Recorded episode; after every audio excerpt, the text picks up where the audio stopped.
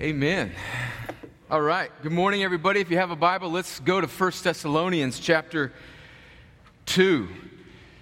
We are continuing our steady walk through this New Testament letter that Paul wrote to a church much, much smaller than us.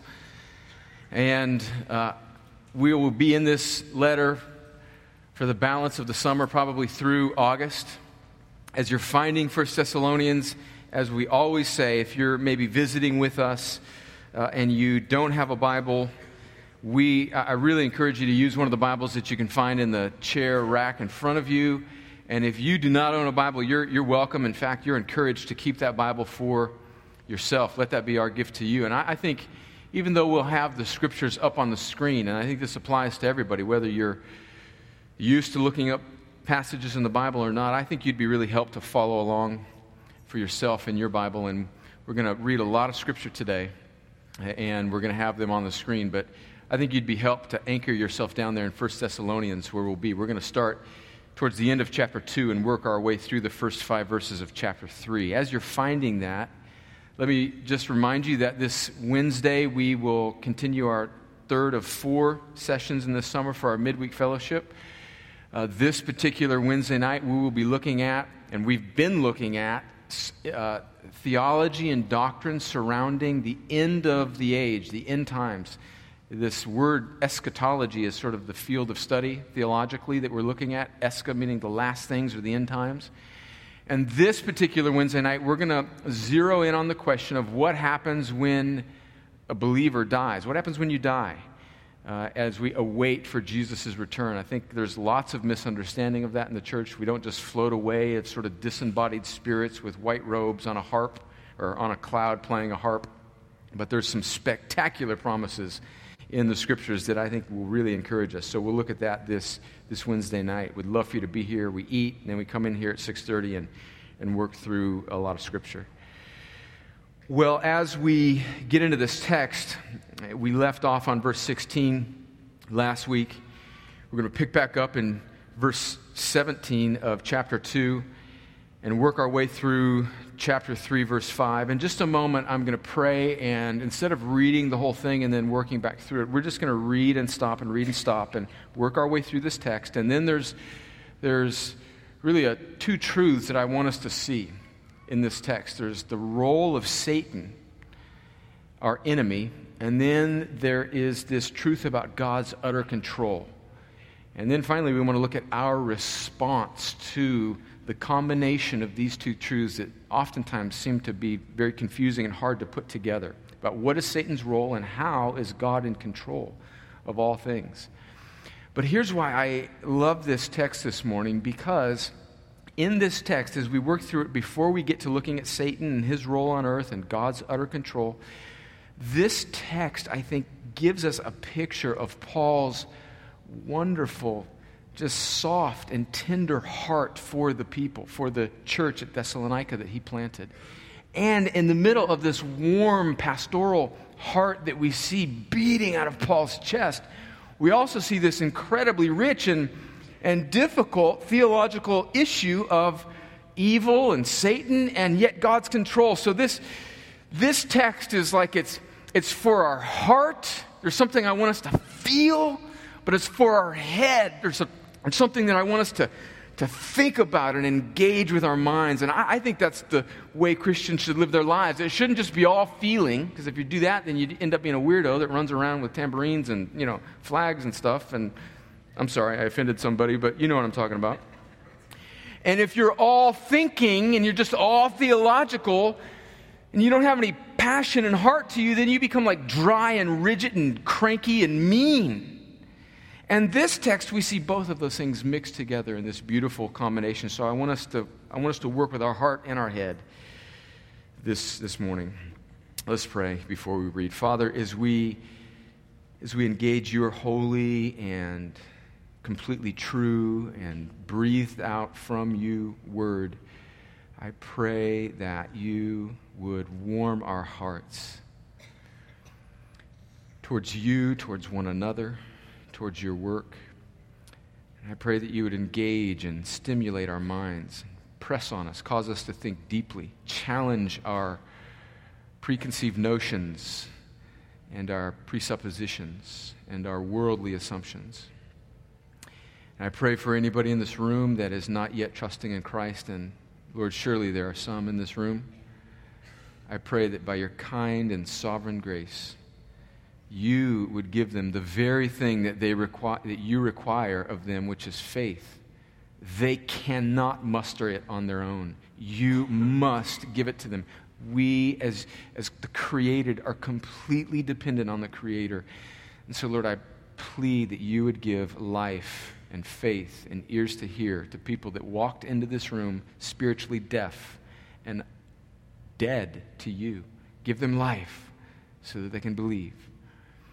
And then for Christians in this room, Lord, I pray that you would encourage us, embolden us, soften our hearts, make us more like Jesus for your glory and our joy. And I pray these things in his name, in Jesus' name. Amen. All right, well, let's, let's start reading in chapter 2, verse, verse 17. Remember the context. Paul has planted this church, uh, and we read about how he planted the church in Acts chapter 17 he was only with the Thessalonians for about a month, which was a very short time compared to how much time Paul spent with some of the other churches that he planted in Acts, in the book of Acts that we read about. And he was torn away from them because of a dispute that rose up in Thessalonica because of the preaching of the gospel. And the church there began to be persecuted by some Gentiles and some Jewish people who had not yet trusted in Christ. And so they thought it wise for Paul to leave to sort of quell the, the discord. And then Paul goes on to several other cities. At this time, probably about a year later, he's in the city of Corinth. And he's planting the Corinthian church and dealing with that mess of the Corinthian church. But he's concerned about the Thessalonians because he wasn't able to spend much time with them and teach them all that he wanted to teach them. And so he sends Timothy, his fellow worker, who was with him when he planted the church in Thessalonica, back to Thessalonica to check on them and give them an update on how they're doing. And so he did that. Timothy has done that. And now Timothy has brought a report back to Paul, which has mostly encouraged Paul, but has also concerned him a bit because he realizes that the Thessalonian church that he was only able to spend a month with is enduring persecution because of their turning from their idols and in faith to Christ. And so he's writing um, an encouragement to them. And one of the things that he's doing in this letter, which we'll read about, is he is refuting his opponents in Thessalonica who were criticizing Paul for having left so early and saying, oh, well, he's not a true man of God. And so he is, in a sense, defending himself against these false accusations from these people who are wanting to discredit his ministry. So, verse 17 says, But since we were torn away from you, brothers, for a short time, in person, not in heart, we endeavored the more eagerly and with great desire to see you face to face. I just want you to notice that little phrase there, those two words, torn away. The, the original language there is this word that literally means to be orphaned. And I want you to get a, a sense of the, the depth of Paul's love for the Thessalonian church, even though he only spent a month with them. He, he is speaking in familial language, the language that would be between brothers and sisters or a parent and a child. And he's saying that we, we, we were torn away from each other. In other words, you were orphaned from me. What a beautiful picture of what the church is intended to be, that even after just a month, there was this sort of heartstring that developed between Paul and these people that he would feel like they were family, closer to, even than his own biological family. And isn't that just kind of the way it is? I mean, there. I can remember a, a, month or so ago going to Uganda, and instantly there's just this bond of the Spirit that happens when God's people are together, even though they're from different cultures, from different countries, they speak different languages. Just instantly, we all sense this, this, this clear truth that we have something you know, united together in Christ, unlike any, like any other relationship on this earth. In fact, I felt closer to those Ugandan brother and sisters than, than I did even my own family that are not trusting in Christ. And I think there's some, some things that we need to think about here. I think that we as American Christians rightly emphasize the biological family and the importance of the biological family. But we should be careful not to make an idol out of the biological family that would discourage people who are Christians who don't have their biological family with them in church. Friends, there is something, listen to me, single person, or listen to me, couple that maybe is not able to have children. There is something far, far greater than marriage. There's something far, far greater than than biological procreation of children, as wonderful as those two things are, if in God's sovereignty you do not experience either one of those things, you are not missing out on anything. God is gracious, and there is a family that He has called people to that is so, so rich and eternal and beautiful. And I think we as a, a church um, should, should see that, that truth. Let's keep going. Verse 18. He says there that we wanted to see you face to face in verse 17 because we wanted to come to you. I, Paul, again and again. Now listen to this. But Satan hindered us. I mean, we've just been cruising along in First Thessalonians. It's kind of been going well, like all of a sudden, whoa! But Satan hindered us. What did Paul mean by that? This text doesn't tell us much about what the specifics were some speculation, some possibilities. Maybe Paul was talking about the uh, opposition that the Thessalonians were facing, the, the, uh, the people there in Thessalonica that um, made kind of a legal ban of Paul to come back to Thessalonica. Maybe, I don't know, or Thessalonica. Maybe Paul was talking about his thorn in the flesh that we read about later in 2 Corinthians. Maybe he had some physical ailment that, that was deterring him from coming back to the Thessalonians. We don't know. Maybe Paul is, is attributing the mess that he was currently dealing with in the Corinthian church as being the thing that prevented him from going back to minister to the Thessalonians. And so he's referring to this mess that he's currently dealing with as the means that Satan was using to hinder him from going back and, and continue his work, his work with the Thessalonians. We don't know. All we know is that whatever's going on, Paul is clearly attributing it to not just sort of happenstance or random events, but he is clearly, and we need to take notice of this because he, there's lots of times in the Bible when Paul is talking about something in the New Testament, he just kind of says, well, this happened, and so we went this way. But this time, Paul just kind of comes out with it and says, Satan hindered us. What's going on there? More on that later. Verse 19. Now you see this heart of Paul. For what is our hope or joy or crown of boasting before our Lord Jesus at his, at his coming? Is it not you? For you are our glory and joy. So notice the, the picture here that Paul, the language here is that Paul is speaking about this crown, which was, you know, you, have seen those Olympic wreaths, you know, the old Greek style, sort of the, the olive branch sort of uh, crown. But that's the picture here that Paul is, is laying this, this crown before the Lord, the conquering king who's coming back. It's like Paul is, is laying his trophy, saying, This is what I did for you. This is what I was, what I was about while you were away. And, and here now, conquering king, here's, here's sort of what I have accomplished for you. And, and just this picture that Paul is saying that, that your progress in the faith, Thessalonians, with the fact that you are standing firm, that Paul is saying, I take great joy in that. I mean, just let's just take that in as individualistic Americans who we we are sort of naturally bent to, make it all about what we can get. And Paul's joy was all wrapped up in somebody else's progress in the faith.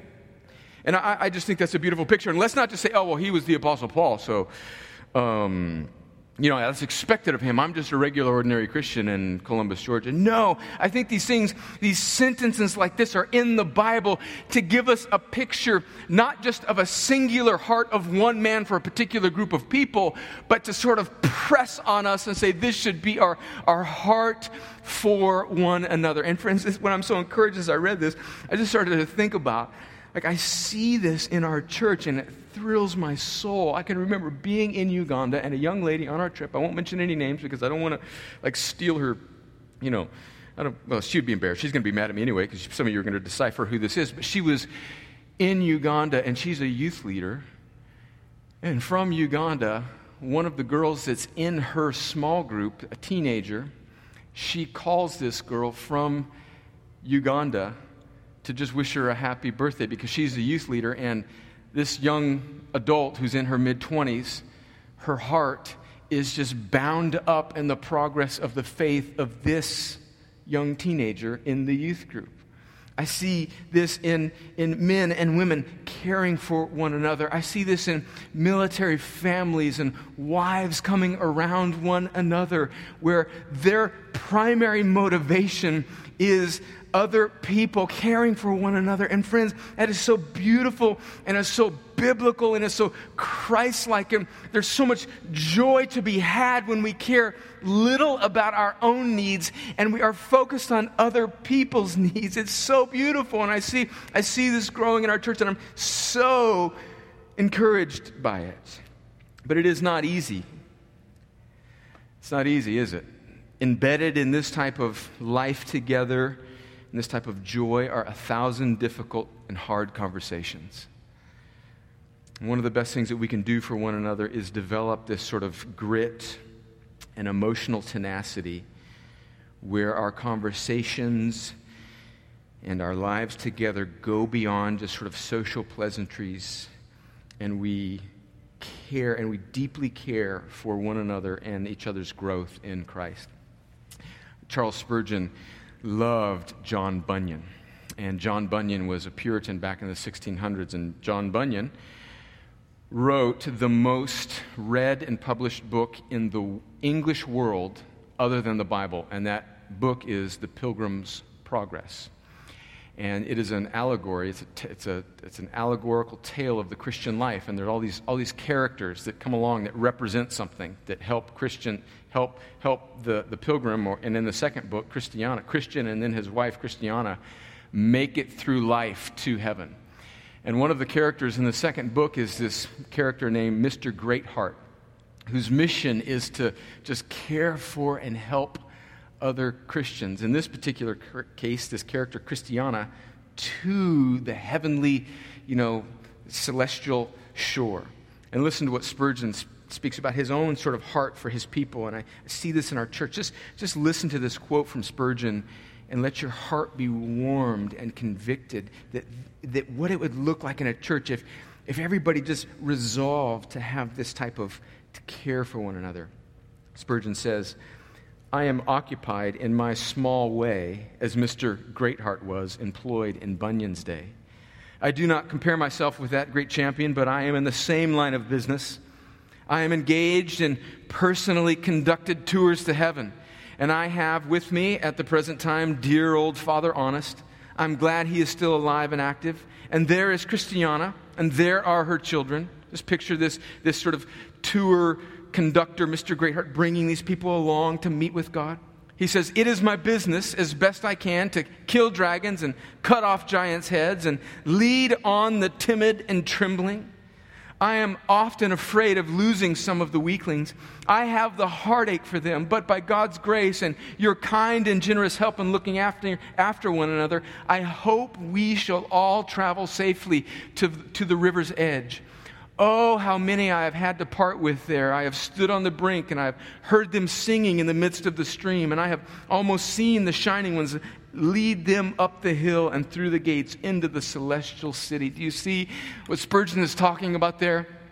And he's talking about Mr. Greatheart, who had this heart that we just, he cared so much for other people that he's willing to fight for them. And he's, he's afraid of losing some of the weaklings. And he has the heartache for them. But by God's grace and the kind help of other Christians, we're looking after one another. And that's what we see in this text for Paul. Oh, that God would give us more and more of this type of heart for one another, where we're not critical and we're not, we're not easily angered. You know, you know, if I could just say that I think one of the real, um, I think one of the real weaknesses of modern day American Christians is how easily perturbed we are. How, how easily we're just angered and frustrated. And how. Are you a grumpy Christian? Are you? Do things rattle you easily? Ah, that God would free us of our grumpiness.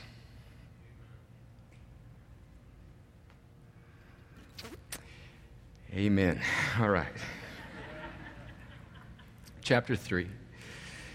Therefore, when we could bear it no longer, we were willing to be left behind at Athens alone and we sent Timothy, our brother and God's co worker in the gospel, to establish and exhort you in your faith. That word in verse 2 where he says that Timothy was God's co worker, I mean, that's a phrase, isn't he? Does, in fact, the, the early scribes, when we have all of these manuscripts of the New Testament, some of them had so much trouble with that word, like because it felt like it was sort of reducing Timothy to be like on the same plane of God, that they actually changed the word, I think incorrectly, but that was a, like a controversial word there in Bible translation. I think this is the, the correct translation, but just a mind blowing way I want us to see that Paul describes Timothy, and I think would, would, would be a description of every Christian who cares about other people, is that they are God's co worker. Verse 3 that none of that no one be moved by these afflictions.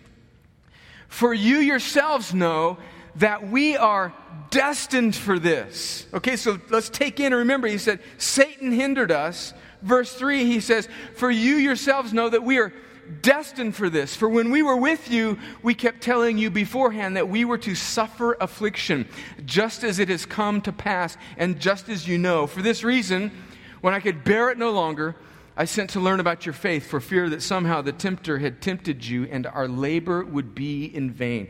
Just one, one thing I want us to see there quickly before we look at Satan's role and how God is in control. Notice there that Paul is clearly attributing these afflictions and these sufferings to the sovereign work of God. And he is teaching the people to expect suffering, trial, and affliction. And these things are clearly part of the life of a Christian in the Bible. Jesus himself, John 16, verse 33, he says, I have said these things to you that in me you may have peace. In the world you will have tribulation, but take heart, I have overcome the world.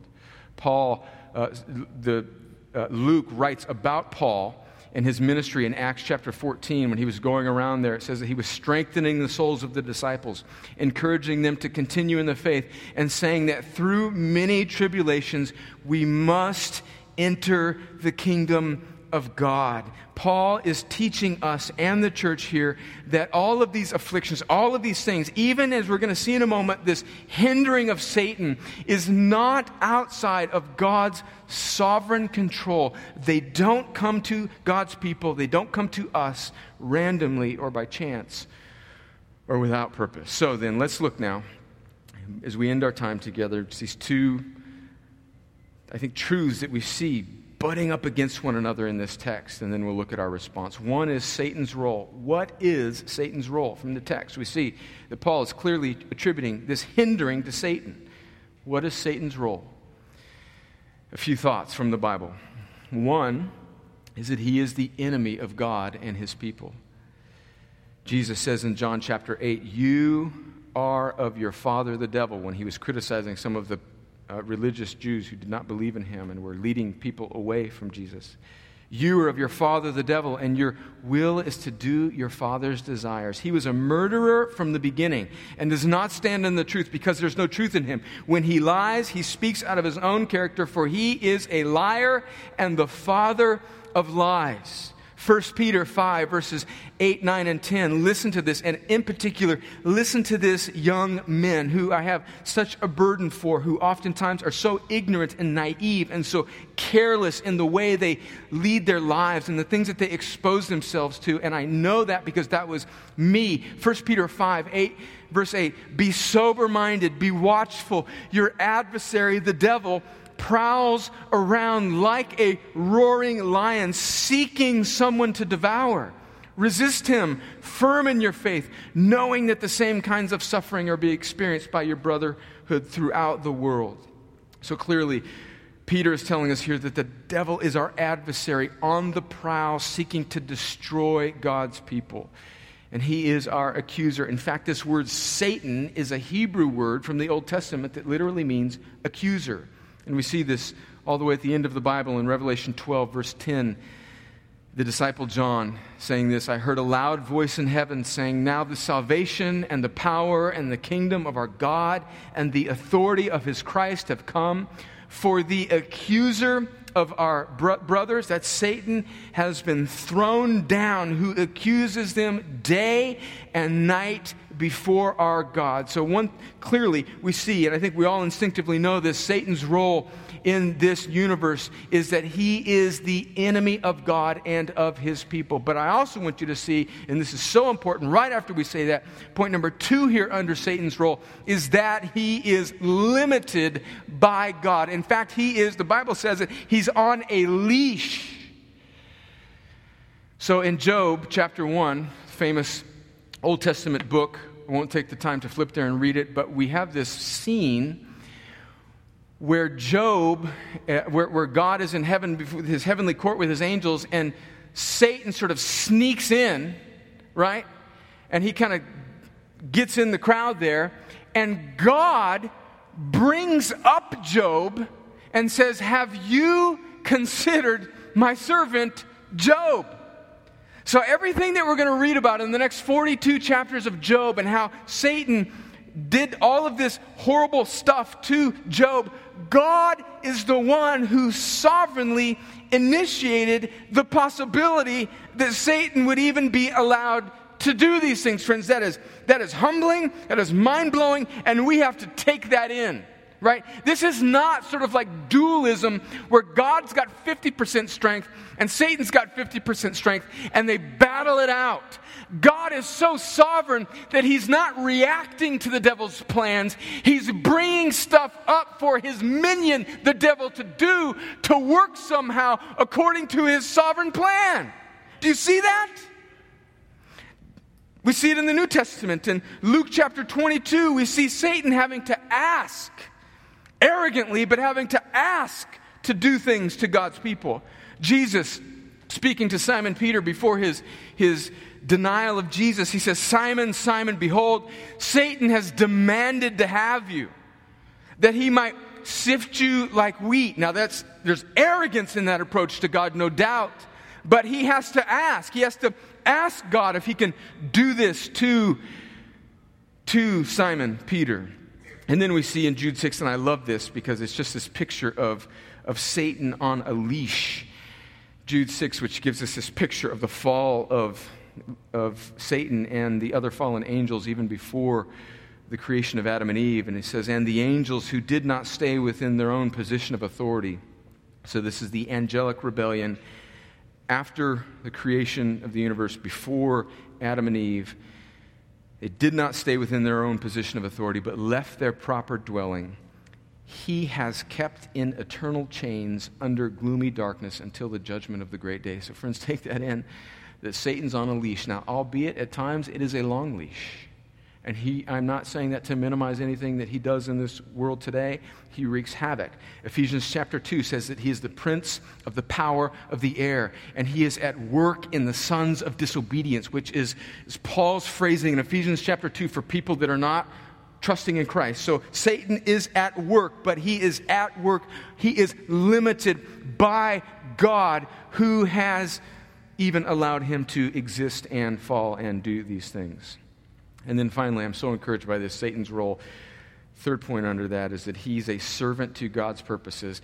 Listen to Proverbs 16:4 and let it be a worldview defining verse for you. The Lord has made everything for its purpose, even the wicked for the day of trouble. So God is so sovereign in such a way that we cannot fully explain that evil, Satan, all catastrophe did not sneak up on him, but somehow, in a way, where God is not culpable, He's not guilty, He's not capricious, He's not evil, but in some good, fatherly, wise, eternal, hidden from us way, God uses these things which He allows and permits and even ordains for His purpose. Now, let's just admit, let's just come up for air right now. Are you having trouble with this? Is this is hard. Yes. Right? It, yes, it is. But every time I, I, I wrestle with these truths, I always want to think what's the alternative? The alternative to this biblical, clear worldview is that somehow Satan is, you know, occasionally gets the best of God, who needs to go back to the battery power charger and charge himself back up and get his lightsaber going again so that he can battle Darth Vader on the bridge, you know? And maybe this time he'll, I don't know, I'm, I'm sure I got that analogy wrong. Every time I venture into the movie scene, I'm, I get emails of how I messed it up. But you guys get my point. That the alternative, see, some of you are, some of you are scared by this picture. That's not the way God is. That's not the way God is. But the only alternative to this is to view God as somehow weak and in a competition where, with Satan where he barely wins in the end. Friends, that's not the biblical picture. And I want you to be buoyed and encouraged and emboldened. And I want us to have steel in our spine as we see a God who is far, far bigger than a cute little painting or a pithy little verse or a, a little thing on the side of a coffee cup he is in the heavens and He does whatever He pleases. So that is Satan's role. Now let's look at God's utter and complete control. How does God's sovereignty and providence intersect with the existence of Satan and evil and how Satan hinders God's people? So, God's control. First, his control is utter and exhaustively complete. I just read it, Psalm 115, or I just quoted it, verse 3. Our God is in the heavens, He does all that He pleases. Listen to Isaiah 46, verses 8 through 11. God is speaking to His people, speaking to the nation of Israel and to the Babylonians, to the Persians, whoever is chastising God's people at that time. He's speaking to all creation here. Remember this and stand firm. Recall it to mind, you transgressors. Remember the former things of old, for I am God and there is no other. I am God and there is none like me, declaring the end from the beginning and from ancient times things not yet done, saying, My counsel shall stand and I will accomplish all my purpose, calling a bird of prey from the east, the man of my counsel from a far country. I have spoken, and I will bring it to pass. I have purposed, and I will do it, God says.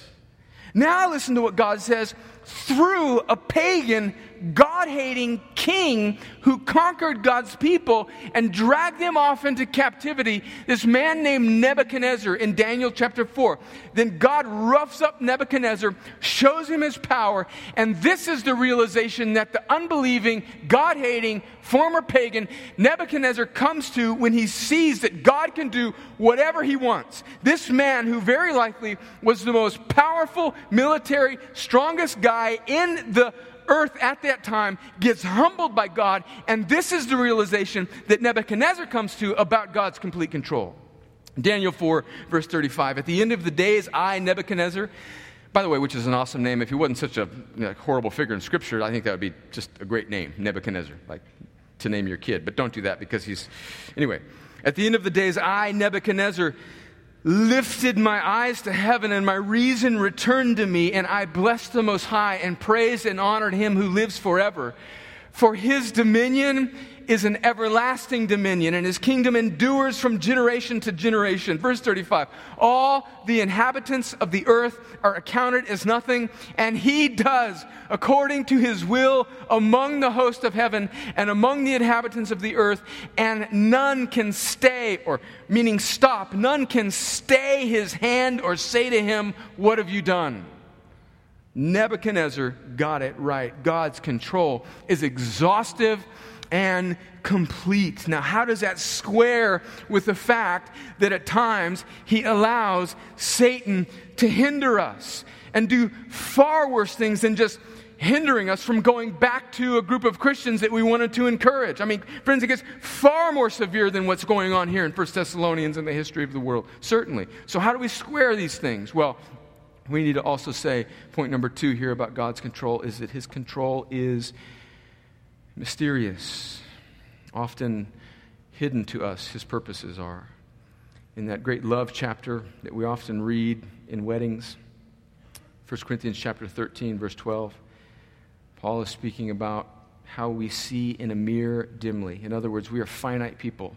And even if we're Christians, even if God has regenerated our minds and given us the eyes to see and behold Christ, we still are dealing with foggy lenses until we stand before Him and see all things clearly. His control is mysterious.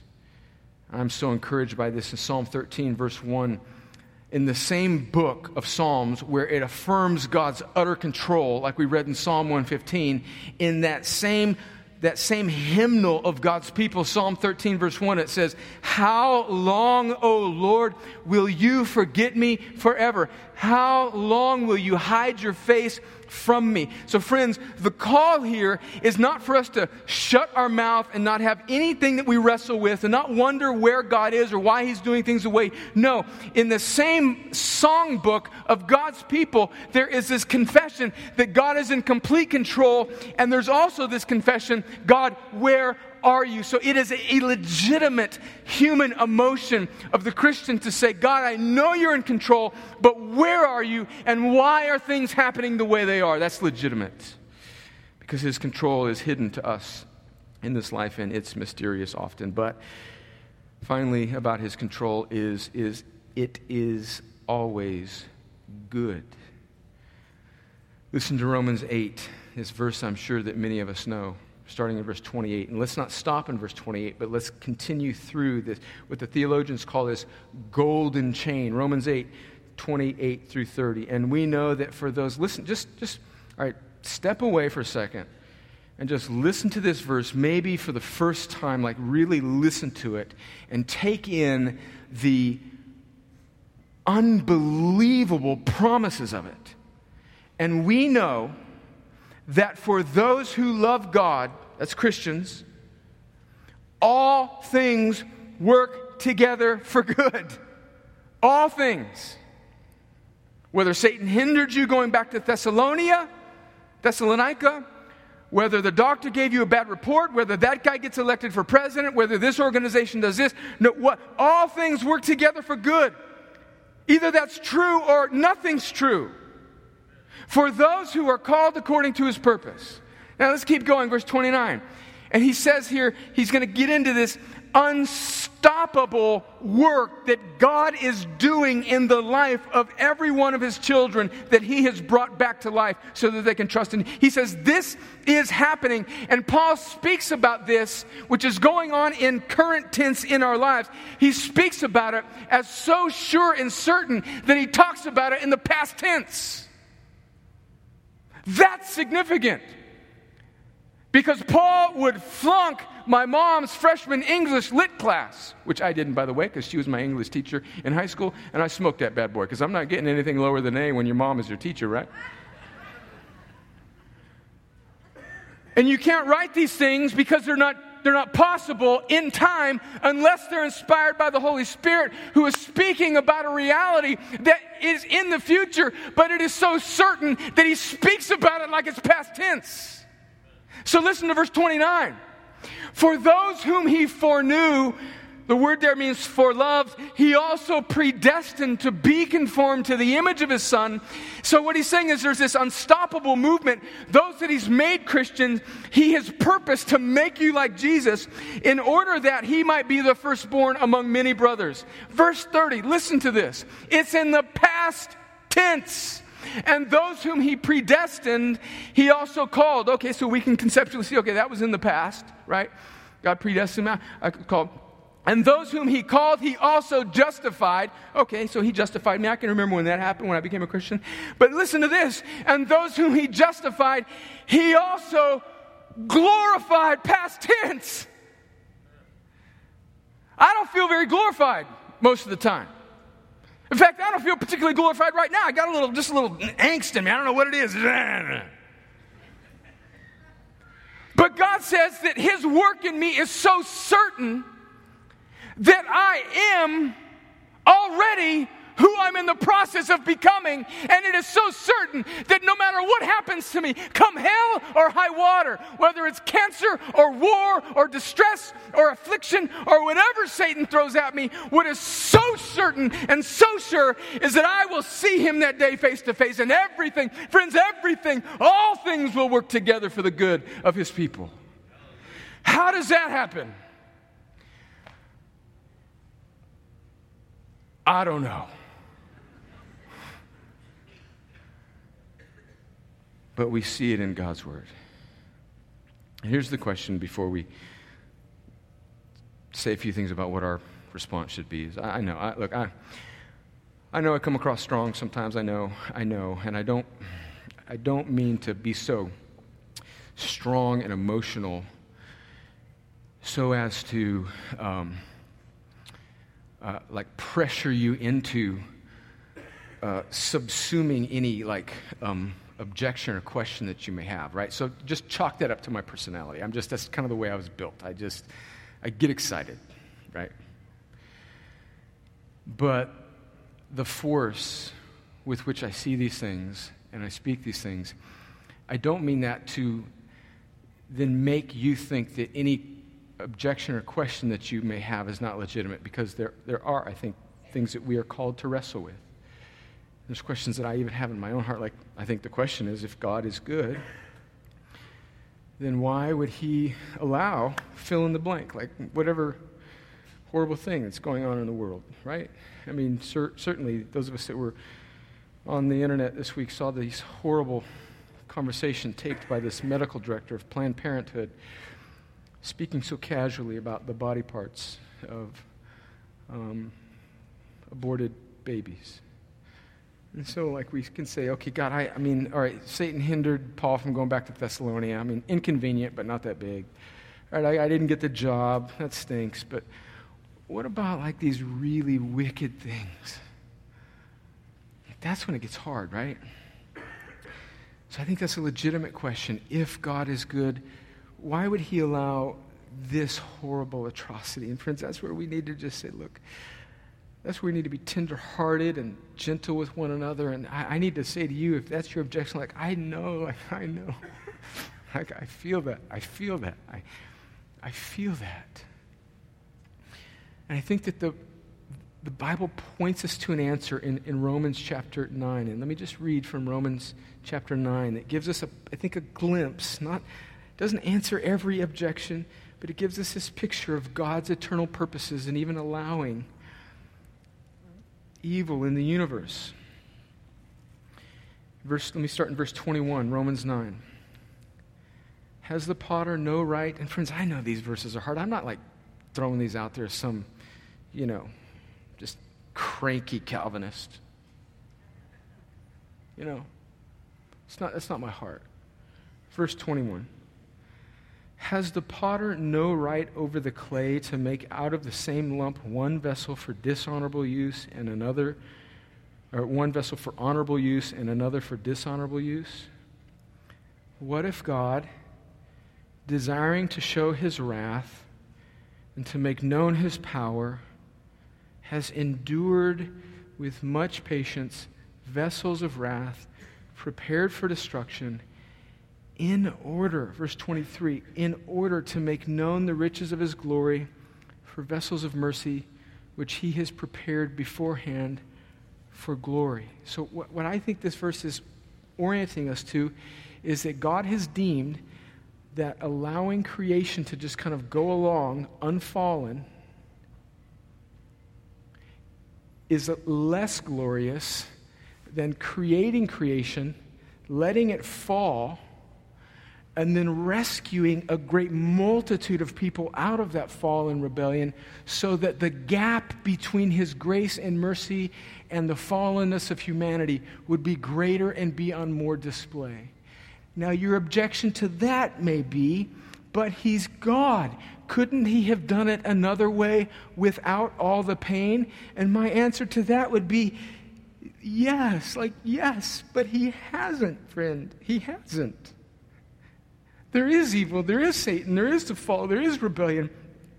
And God is over it. And, and we need to realize that we see the world through our limited, finite, 80 and 90 year sin tainted glasses, and there is a reality, there are purposes. I mean, friends, the gap between me and my children and when I say no to them, things that they just don't understand, and we all realize that when, when we become adults, we realize why things, why our parents did things. Friends, we see that truth, and on an infinitely greater scale, God is doing things that we can't understand that humble us and break our hearts, and we we, we, we even cry out against. But, friends, my only answer is yes, I'm like, I'm with you. But that's the way things are. And so somehow God has a purpose in it. Do you see that? Like right now, like, I guess personally, take the thing, take the thing that you're wrestling with most. And what are your options? Your options are to chalk it up to the randomness of the universe or your options are to chalk it up to God who's out of control, who's battling against evil in that moment. And it, it may go badly for you, and God's purpose was squandered in that. Or I think the biblical and really the only alternative, even though we can't understand and fill in all the blanks, is that somehow, like some way, God is doing whatever that is and He is working it out. And to see it this way rightly, we need to realize that there is something better and greater than 80 or 90 years on this earth comfort free. Because if we've made an idol out of this life, we'll never be able to press into the realities of the next life. That's the best I can do for you on that. There was this man named William Cooper who was a hymn writer. He was a dear friend of John Newton's. And if you Google him, his name is spelled Cowper, but it was pronounced Cooper. Suffered from severe mental disorder. He was really bedridden for the last decade of his life, cared, boy, cared for by John Newton, and he wrote this song, poem that we have, I think, incorrectly taken as a flippant sort of phrase in our culture about how God works in a mysterious way. And one of the verses in that song says, Judge not the Lord by feeble sense, but trust him for his grace. Behind a frowning providence, he hides a smiling face. And I have held on to that many a dark hour. So let's wrap it up with our response. What should our response be? Two quick thoughts. We should be obedient. I have gotten into woodworking over the last um, year or so, and it's been a real joy. My son has as well. I like big power tools that chop things and screw them and like make noise. He's much more skilled and into chiseling and doing all that stuff, but it's made me think about just the imagery of, of a carpenter Imagine if we were apprentices in a master carpenter shop, and the master carpenter gave us the task to build a table. And we said, because this master carpenter was all powerful and he had all the skill, we said, mm, Well, you, you can do it. Why don't, why don't you do it? Right? we would lose our job. We'd get fired, right? But isn't that when we see, like when we look at God's utter control, don't we say, well, you can do it, you do it. But notice Paul's attitude. It's like, he sees God as big and great and glorious and all powerful and sovereign. But he doesn't stay up in the clouds saying, well, if that's the case, then God, you do it.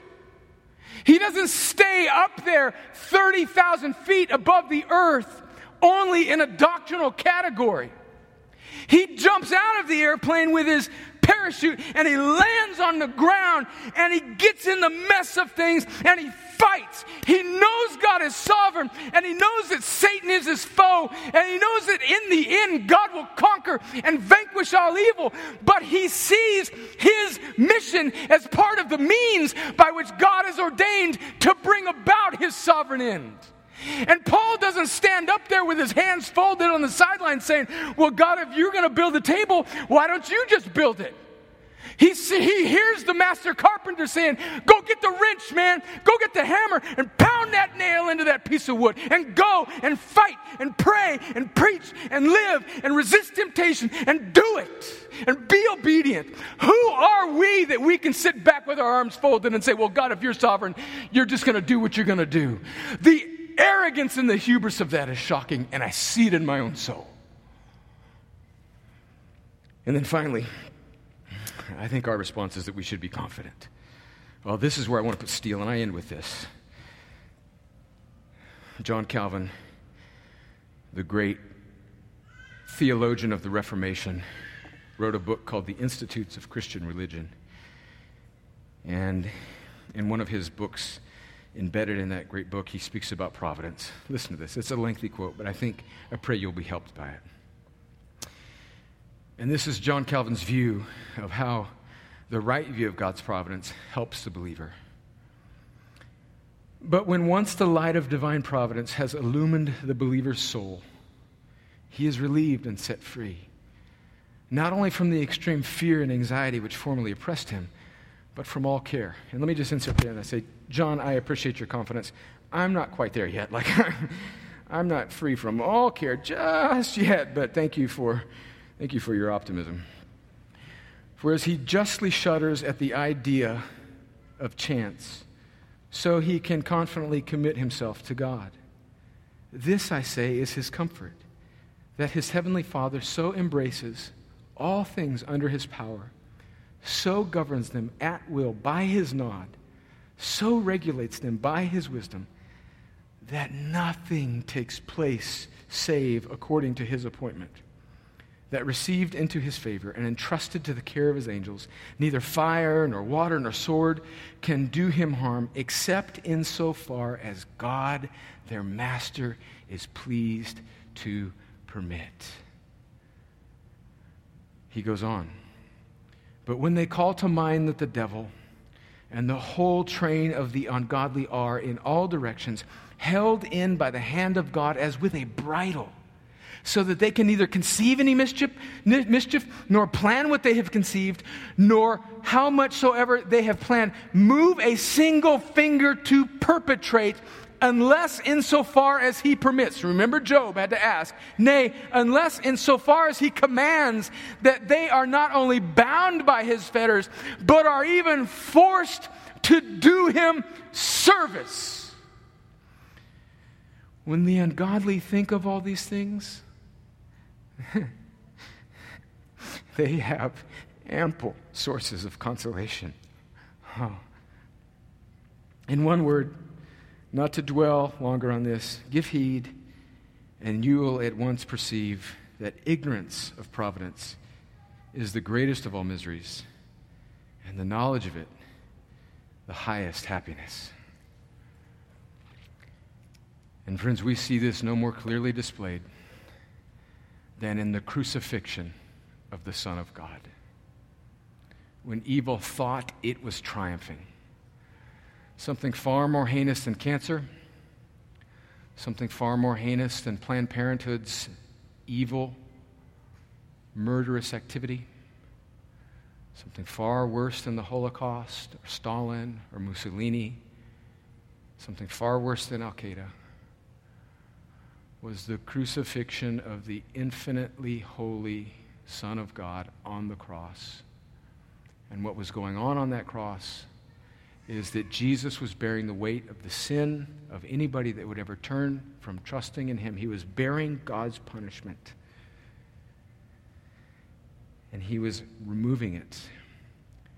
And then he defeated that greatest of all evils by rising again in victory over it and conquering death and the grave. And friends, that is what you need to see in all of this. You need to see that your only hope is a God who has allowed evil and has allowed sin and has conquered it through the death and resurrection of his son.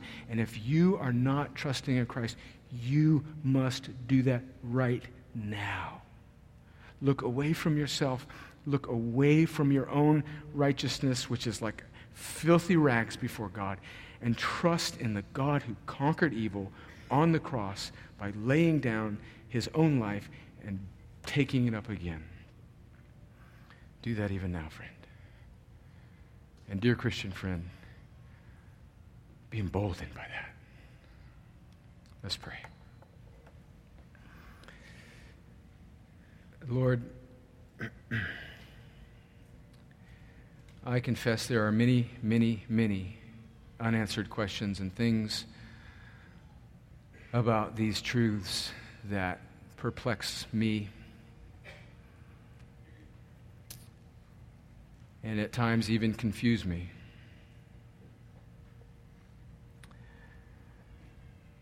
But in all of that, you call us to faith.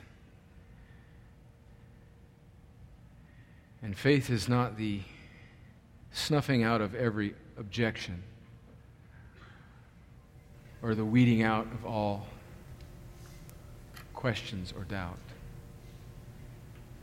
It is looking and seeing and seizing and trusting in the object of our faith despite and in the midst of while we are surrounded by all of those things. And so we ask you now to give us eyes to behold Christ. And that he would be, as Calvin said, an ample source of consolation for us. But I pray that you do this for your glory and our joy. And by your Holy Spirit, take my weak words and fill in a thousand blanks. And do your work, I pray. In Jesus' name.